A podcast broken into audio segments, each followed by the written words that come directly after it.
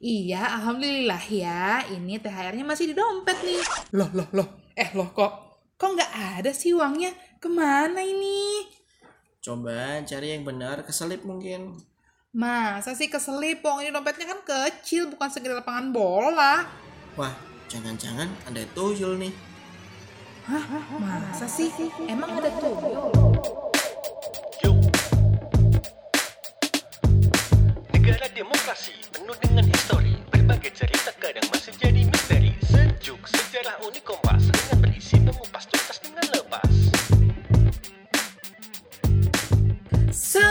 Sejarah misteri mengalir hadir menemani kamu di Selasa ini. Ada Desi, Dan Nanang yang bakal mengulas seputar sejarah unik yang terekam oleh Kompas.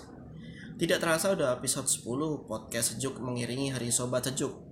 Nah, buat yang penasaran seperti apa pemberitaan dari episode 1 sampai 10, langsung aja ya akses ke kompasdata.id. Hore, udah mau akhir tahun lagi ya. Semoga kita semua diberi kesehatan dan kelancaran dalam mencari rezeki. Amin, amin, amin. Cie, Dana dapat THR nih. Sama Desi juga kan? Iya, alhamdulillah ya. Ini THR-nya masih di dompet nih. Loh, loh, loh. Eh loh kok, kok nggak ada sih uangnya? Ke mana ini? Coba cari yang benar, keselip mungkin. Masa sih keselip? Uang ini dompetnya kan kecil, bukan segede lapangan bola. Wah, jangan-jangan ada tuyul nih. Hah? Masa sih? Emang ada tuyul? Nih ya Des, dalam masyarakat Jawa itu masih banyak ditemukan orang-orang yang memperkaya diri dengan cara pesugihan. Mereka meminta bantuan makhluk halus atau demit demi menjadi orang kaya baru tanpa harus bersusah payah bekerja. Percaya atau nggak percaya, praktek ini nyatanya masih sering terjadi loh. Oh, jadi untuk orang yang ingin memperkaya diri secara instan, diharuskan untuk melakukan transaksi lebih dahulu dengan makhluk halus gitu? Yup, betul banget. Jadi, perjanjian itu bisa dengan melakukan perkawinan dengan makhluk halus, memelihara makhluk halus, bahkan ada yang sampai mengorbankan jiwa atau rohnya kepada makhluk halus. Tapi nggak cuma jiwanya sendiri yang dikorbanin, ada juga anaknya atau anggota keluarganya yang lain. Oh, ini nih aku pernah baca nih soal praktik ilmu ini. Semacam pesugihan gitu dan di dalam kepercayaan orang Jawa ada berbagai macam. Misalnya babi ngepet, perkawinan dengan nyi blorong, pemeliharaan tuyul, dan lainnya. Terus saking hebohnya praktik pesugihan ini di tahun 1985 pernah diadakan suatu acara untuk membedah kebenaran praktik ini dalam sebuah seminar tentang tuyul pada 24 hingga 25 Oktober 1985 di Semarang. Betul banget nih Des. Ada arsip Kompas yang menyebutkan sosok Amen Budiman sebagai salah satu penggagas acara seminar tuyul ini. Seminar ini diadakan setelah ia mengunjungi sebuah pohon keramat di Desa Bero, Klaten, Jawa Tengah yang dipercaya sebagai istana tuyul. Ini juga selaras dengan hasil pembacaannya terhadap naskah kuno berbahasa Jawa yang berjudul Tata Cara Patus Pasugian Datang Bero atau Tata Cara Mencari Pesugihan di Bero.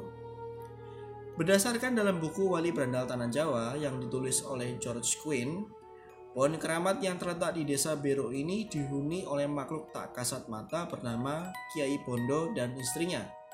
Mereka inilah yang dipercaya dapat membantu memecahkan masalah orang, terutama masalah mencari uang. Cuan, cuan, cuan.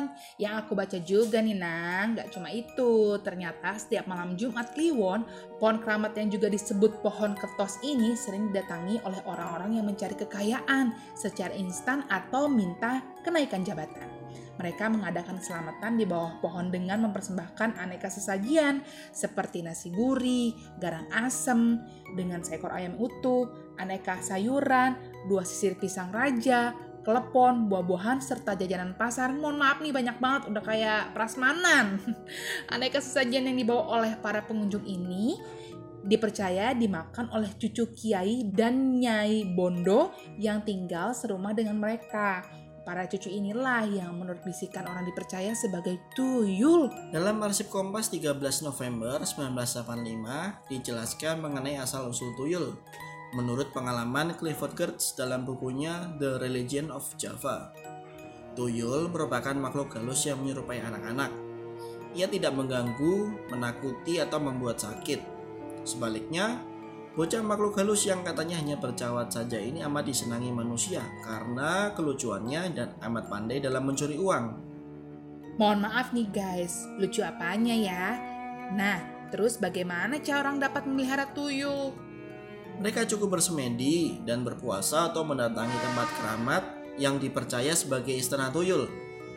Mereka diharuskan untuk membuat perjanjian dengan makhluk halus yang memimpin wilayah itu yang nantinya akan memberikan tuyul.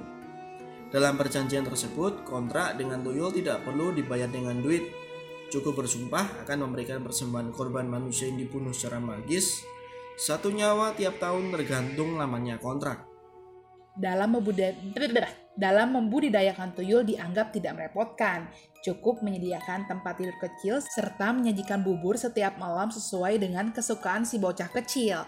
Sedapat mungkin tuyul-tuyul ini disenangkan hatinya sebab mereka akan tambah menurut dan kian gesit menguntil uang siapa saja. Tuyul juga punya sifat angin-anginan. Maklum, meskipun mereka makhluk halus, tuyul tetaplah bocah kecil. Kalau dia ingin menolong, dia betul-betul sekejap bisa membuat orang kaya mendadak. Tapi kalau lagi enggan, dia akan menolak. Tak peduli apa pun yang dilakukan, manusia juragannya. Balik lagi ke pembahasan soal seminar tuyul. Pada tanggal 24 Oktober 1985 di Semarang yang didatangi peserta sebanyak 600 orang itu. Dalam seminar itu, para pembicara belum banyak mengungkap lebih jauh tentang keberadaan tuyul. Mereka hanya berbicara mengenai pengalaman pribadinya dan menganggap tuyul sebagai cerita mitos saja. Nah ternyata Des, ada loh yang kontra alias tidak percaya dengan keberadaan sang tuyul. Oh, Onggok Ham, juga pembicara dalam seminar itu, sekaligus sejarawan berpendapat bahwa keberadaan tuyul itu memiliki hubungan dengan kepercayaan masyarakat Jawa terhadap dunia supernatural dan legitimasi ekonomi. Hal itu ditulis dalam harian Kompas 13 November 1985. derajat perekonomian orang Jawa yang menggantungkan hidupnya di bidang agraria berada di tingkat yang cukup pendapatannya. Tidak terlalu tinggi, namun tidak terlalu rendah. Tetapi ketika mereka dihantam gelombang sekecil apa pun bisa membahayakan perekonomiannya. Masalah ini didapatkannya ketika misalnya mereka gagal panen, turunnya harga-harga hasil panen, pajak yang tinggi, kemudian kebutuhan yang semakin mahal, dan lain sebagainya. Kemudian untuk memenuhi kebutuhan ekonomi yang semakin melambung, maka mereka sering kali menggunakan cara-cara yang salah. Salah satunya adalah memelihara tuyul dan mencuri uang milik orang lain. Ketika mereka sudah kaya secara mendadak, tidak hanya kebutuhan yang terpenuhi, namun juga mereka mendapatkan legitimasi sebagai orang yang kaya dan terpandang di wilayah itu. Seminar tuyul di Semarang kemudian dilanjutkan dengan mengunjungi pohon ketos di desa Bero Klaten yang di awal tadi dikenal sebagai Istana Tuyul. Namun, kunjungan yang diselenggarakan pada 26 Oktober 1985 ini akhirnya gagal. Para peserta diusir oleh pihak keamanan setempat dan warga desa Bero. Masyarakat Bero malah tersinggung kalau desanya dianggap sebagai kerajaan tuyul. Akhirnya, seminar ini berakhir dengan kekisruan Wah, wah, wah, ternyata tuyul dapat membutakan segalanya ya. Menarik banget ya kalau dibahas. Intinya nih, kalau kita mencari uang yang wajar-wajar aja kali ya, berdoa dan usaha tentunya. Kemudian berserah diri tentang rezeki yang diatur oleh Tuhan, sebab rencana Tuhan lebih indah dibanding rencana manusia. Oke deh itu dia pembahasan seputar pertuyul-tuyulan. Penasaran seperti apa pemberitaannya di arsip Kompas? Langsung aja cus ke kompasdata.id. Ingat kompasdata.id dan jangan lupa dengerin podcast sejuk setiap Selasa. Karena yang dulu pasti seru. Negara demokrasi penuh dengan histori, berbagai cerita